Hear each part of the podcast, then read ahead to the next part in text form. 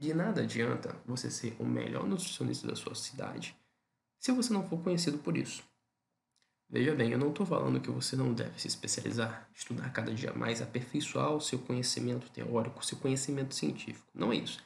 Você deve fazer isso. Isso é uma coisa muito louvável e admirável.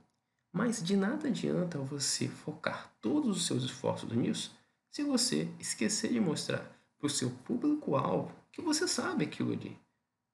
Se ninguém souber que você é um bom nutricionista, ninguém vai te procurar para se consultar com você.